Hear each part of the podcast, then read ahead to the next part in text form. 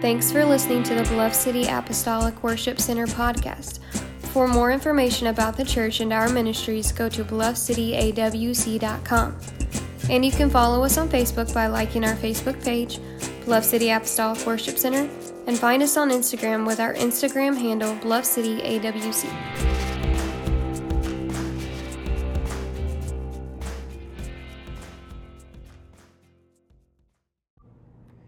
The internet has really changed the way we ask questions.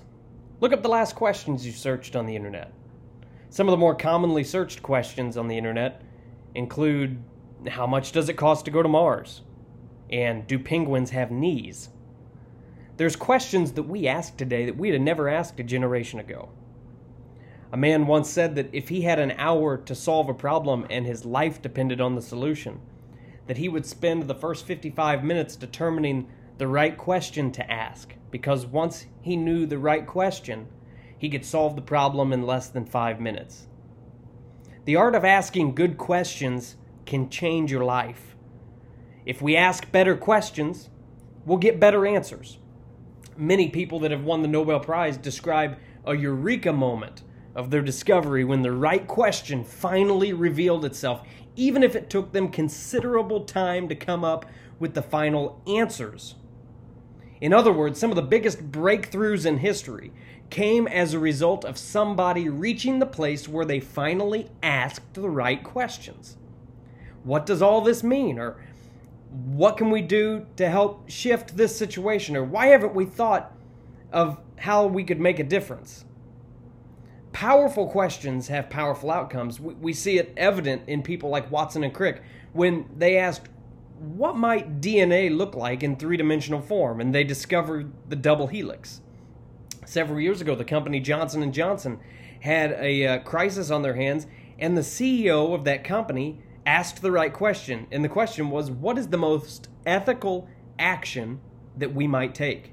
And it led to the restoration of consumer confidence. The man who created McDonald's, Ray Kroc, started the process of beginning that chain of restaurants by asking the question where can I get a good hamburger on the road? People who ask good questions typically see good results. And if asking good questions is so critical, the question for us is why don't more of us spend our time and energy on discovering those questions and framing them? One reason that I would bring to you today is that a lot of Western culture and North American society focuses on having the right answer rather than discovering the right question. We are rarely asked to discover compelling questions, and we aren't really taught why we should ask such questions in the first place. We have quizzes and examinations and aptitude tests that all reinforce the value of correct answers. And you could make the same case for even church gatherings and spiritual life in general there's something of a stigma that's always been attached to asking questions, and particularly asking questions in church. But I would say to you today that asking questions in church, asking questions as a person of faith, is essential. And if no one is asking questions in the church, then we're probably not growing. Because if no one is asking questions, here's three things. Either one, everyone knows the answers. Two, everyone thinks they know the answers. Or three, everyone is too afraid to ask the questions that they do have. And the last reason is the worst. I want to take your attention today to Acts chapter 2, where some people started asking some important questions. Acts chapter 2, verse 7 says, Then they were all amazed and marveled, saying to one another, Look, are not all these who speak Galileans? And how is it that we hear, each in our own language in which we were born? Parthians and Medes and Elamites, those dwelling in Mesopotamia, Judea and Cappadocia, Pontus and Asia, Phrygia and Pamphylia, Egypt and the parts of Libya adjoining Cyrene, visitors from Rome, both Jews and proselytes, Cretans and Arabs. We hear them speaking in our own tongues the wonderful works of God. So they were all amazed and perplexed, saying to one another, Whatever could this mean? Others mocking said, They are full of new wine. Acts chapter 2 goes on, and in verse 36 it reads, Therefore let all the house of Israel know assuredly that God has made this Jesus, whom you crucified, both Lord and Christ. Now, when they heard this, they were cut to the heart, and said to Peter and the rest of the apostles, Men and brethren, what shall we do? There's four questions there in Acts chapter 2. The first one is found in verse 7 when they ask, Look, are not all these who speak Galileans? Verse 8 contains the second question How is it that we hear each in our own language in which we were born? In verse 12, we read the third question that they had that day Whatever could this mean? And the fourth and final question is found later in verse 37 when they ask, Men and brethren, what shall we do? In today's vernacular, I would translate those questions something like this Who are these people? How are they doing this? Why is this happening? And what should I do? I would say to you today if we can have people ask the first three questions, they will ask that important fourth question. I want to spend a little bit of time this morning answering these questions one by one. I, I want to first take us to question number one Who are these people? Found in verse 7 of Acts chapter 2. The answer, if you're looking at a church, is that we are an apostolic Pentecostal church. You might ask, what does that mean? We are Pentecostal in experience. We believe in a biblical new birth. That obeying the gospel means repenting of sin, being fully immersed in water baptism in the name of Jesus, and receiving the gift of God's Spirit, evidenced by speaking in a language that you've never learned just like it happened as we read on the day of Pentecost in Acts chapter 2. It also means that we are apostolic in doctrine and demonstration. We get our beliefs directly from the Bible, not an extrapolation of doctrines from church history, but we look to what the New Testament church believed and what they demonstrated. If the New Testament church was doing it, then we aim to do it. That's why we try our best to practice apostolic giving apostolic operation of spiritual gifts, leadership, prayer, structure. We look to the New Testament for answers for everything that we do and everything that we believe. So when someone asks the question, Who are these people? we take them to the answer that we are an apostolic Pentecostal church. The second question is simply, How are they doing this? Specifically, they're asking, about speaking in a language that they never heard and that they've never learned. Tongues are a sign from God that an individual has received the gift of God's Spirit and they work as an evidence of that event. And so they're doing it, they're speaking in that unknown language by the power and the unction of the Spirit. The answer to this question, how are they doing this, that they asked in verse 8, the answer is found in verse 4, just a few verses prior. It says that the Spirit is giving them the utterance. The Spirit enables them or gives them the ability to speak in a language that they've never learned before as the evidence, the initial evidence of having been filled with the Spirit of God. The third question gets us a little bit closer to that critical moment of revelation when the people ask, Why is this happening? What does this mean? Paul warned the church that a guest entering one of their meetings and seeing and hearing them speak with tongues would make conclusions of their own. 1 Corinthians chapter 14, verse 23 tells us, Therefore, if the whole church comes together in one place, and everyone speaks with tongues, and there come in those who are uninformed or unbelievers, will they not say that you're out of your mind? Some were unwilling that day at the day of Pentecost to concede that it was real. Verse 13 says that they mocked and said that these men are drunk on new wine. What they're asking for when they're asking, why is this happening? What does it mean? Is they're asking, what is the meaning of this miracle that we're experiencing, that we're seeing before our eyes? And what's happening is God chose to manifest the coming of His Spirit by Himself speaking through these people whom he had gained full possession of. They had totally surrendered themselves to the Spirit. We see this talked about in the Old Testament, in Isaiah chapter 28, verses 11 and 12, where the prophet prophesied and said, For with stammering lips and an unknown tongue, he will speak this to his people, to whom he said, This is the rest with which you may cause the weary to rest, and this is the refreshing. Yet they would not hear. The spirit filled experience was the rest Jesus spoke of when Jesus said in Matthew chapter 11 verse 28, "Come to me, all you who are labor and who are heavy laden, and I will give you rest." It was the refreshing that Simon Peter spoke of in Acts chapter 3 when he said, Repent therefore and be converted, that your sins may be blotted out, so that times of refreshing may come from the presence of the Lord. Now, at this point in our story in Acts chapter 2, there's only three categories of people on the scene.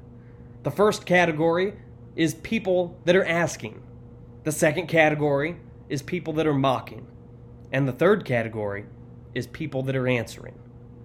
If you know the answer or have had the experience of being born again and you're not part of the answer, then you might say that you're part of the distraction all of us are going to fit into one of these three categories.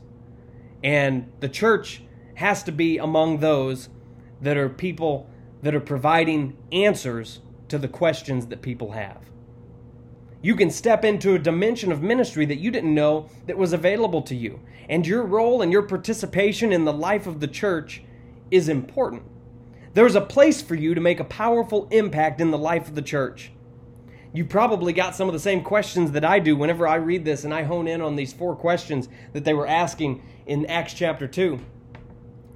A question I've had is how does someone who had this Acts chapter 2 experience become part of the distraction and start detracting during a church gathering?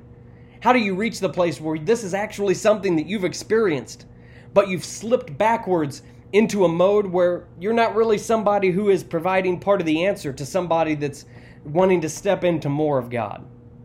And my only observation in this story is this the ones who had just come out of a prayer meeting didn't have any problem being part of the answer and leading unbelievers to their God moment.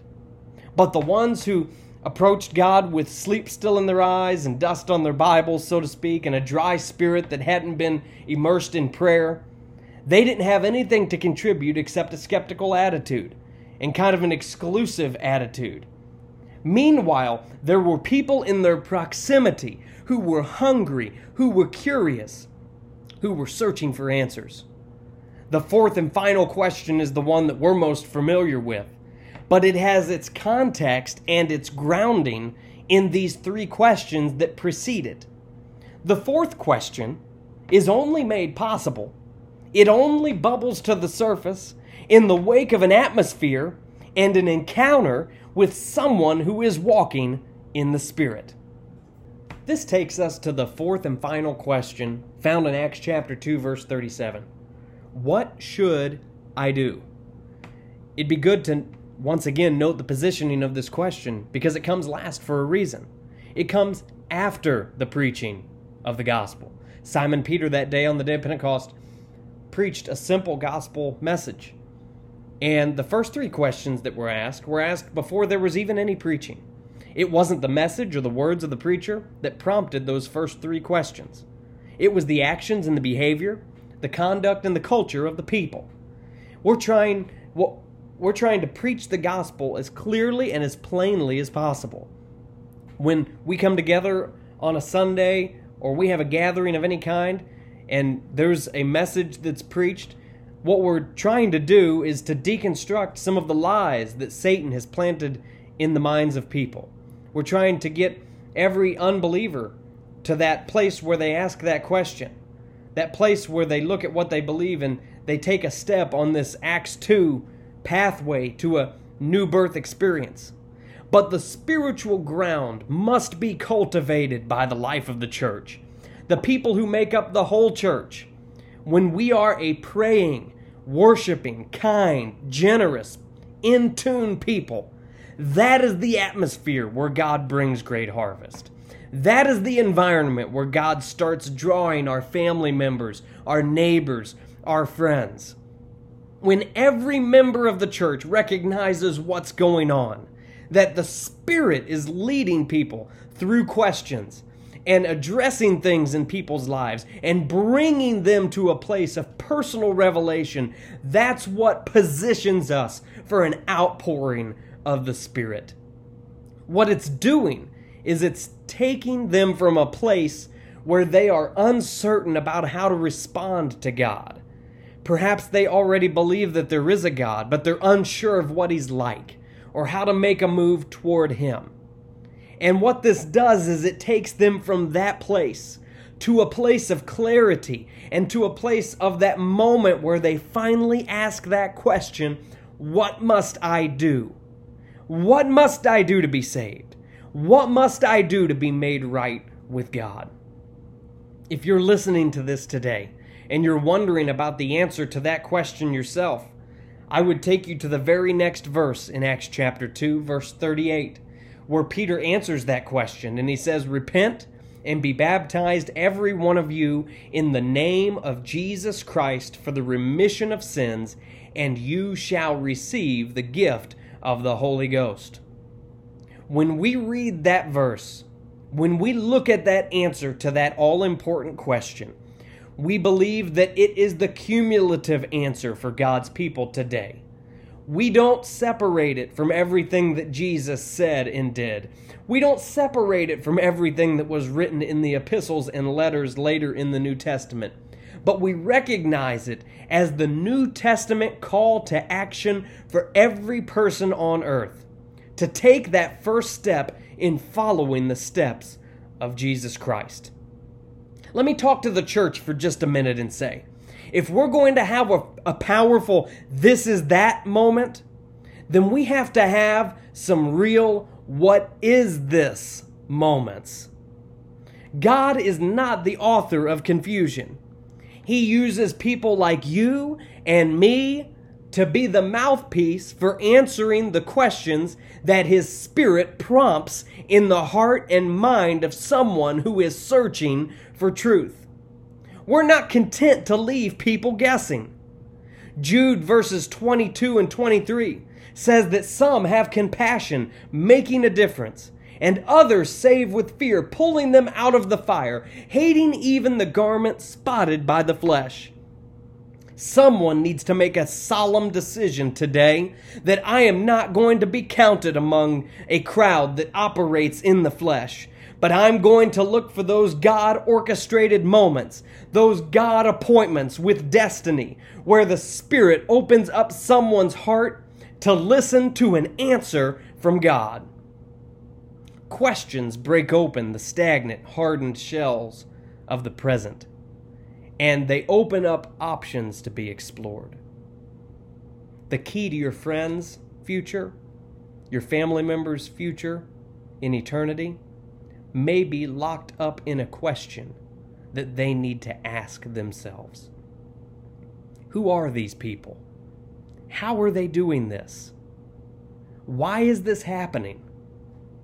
What should I do?